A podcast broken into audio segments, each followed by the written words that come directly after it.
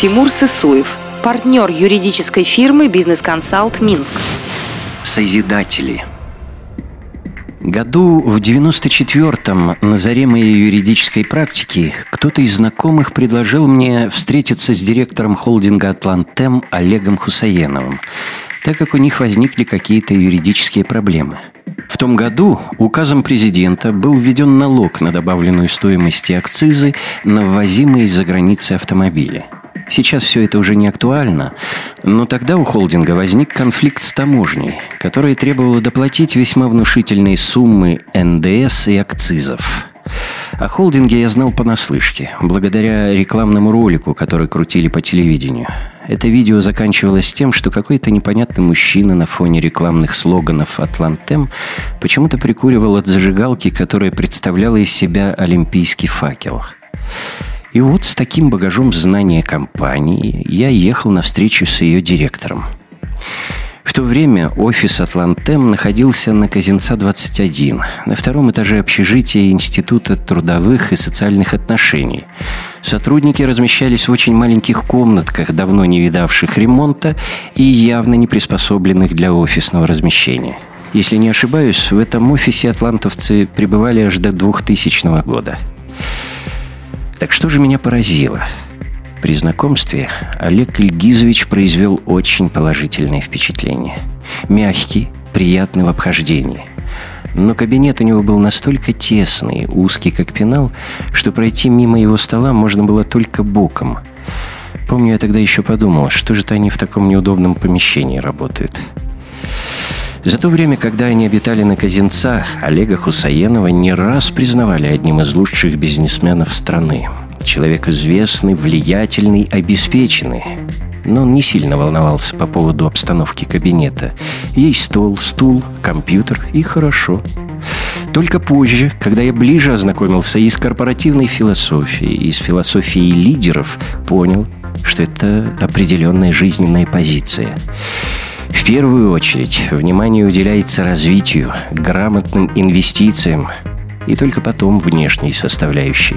Для холдинга первоочередной задачей было купить объекты, оборудование, построить автоцентры, проще говоря, наладить бизнес – на той первой встрече, после которой началось наше сотрудничество, нам задали вопрос, можем ли мы оспорить действия таможенников, в том числе в судебном порядке.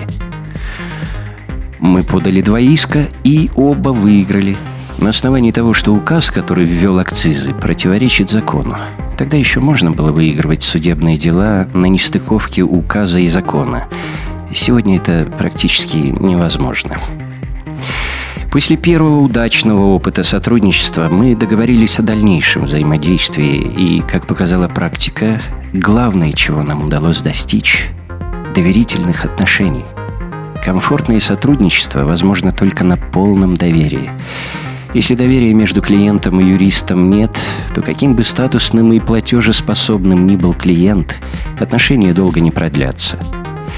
Когда общаешься с клиентом, немаловажно и то, какое впечатление производит человек, как он разговаривает, как ведет себя, насколько интересно с ним общаться – потому что общение не ограничивается только профессиональными вопросами.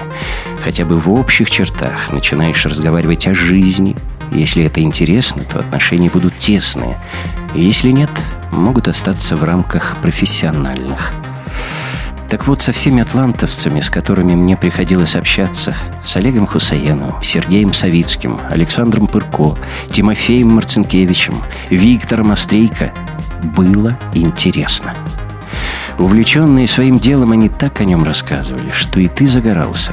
Казалось бы, какой мне, юристу, интерес слушать о маркетинге или разработке новых брендов – но когда об этом рассказывал Олег, очень доходчиво и зажигательно, у меня возникало желание глубже проникнуть в эту тему, узнать о чем-то более подробно, почитать дополнительную литературу о бизнесе, управлении персоналом, обо всем том, до чего руки из-за интенсивности работы никогда бы не дошли.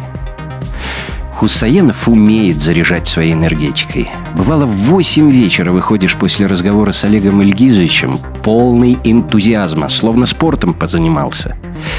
Поражало и такое его качество, как интерес ко всякого рода технологическим новинкам.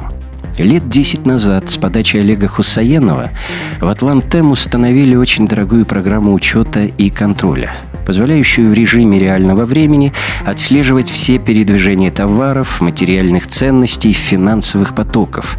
Программа довольно сложная для внедрения и освоения. Чтобы научиться в ней работать, нужно было потратить немало времени помню, все сотрудники, с которыми мне приходилось общаться, стонали от того, насколько эта программа тяжелая и долго осваивается.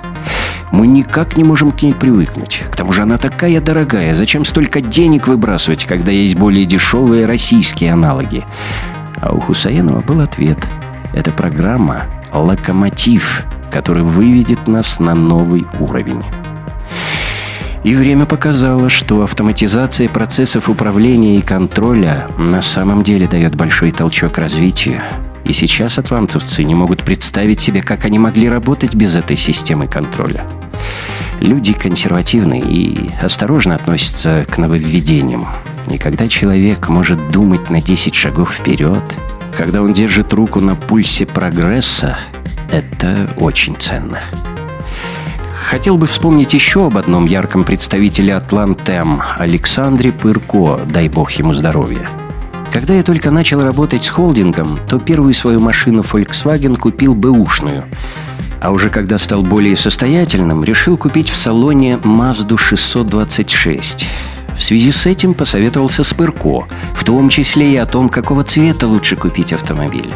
Сан Саныч говорит мне, «Тимур Валерьевич, вам нужна белая машина – да ну, она же все время будет грязной. Вы ничего не понимаете.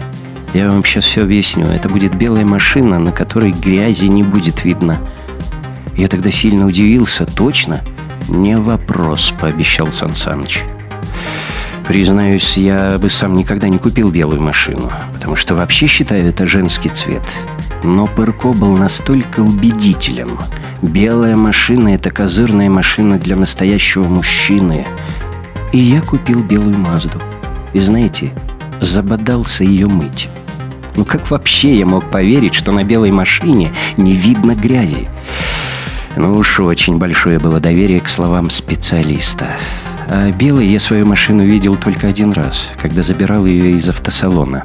Все остальное время она была серая. Мы достаточно плотно сотрудничали с Атлантем на протяжении 15 лет, в частности, когда холдинг стал разрастаться и вышел за пределы Белоруссии. Мы сопровождали самую первую сделку в России – покупку в 1997 году здания на улице Бажова в Москве, где сейчас располагается автоцентр. Как сейчас помню, все делалось в спешке. Позвонил Олег Ильгизович. Через день надо быть в Москве. Очень срочный вопрос. Когда мы с партнером приехали на Бажово и увидели здание, которое собирались покупать, оно принадлежало ОАО «Мосовощтранс», были в шоке.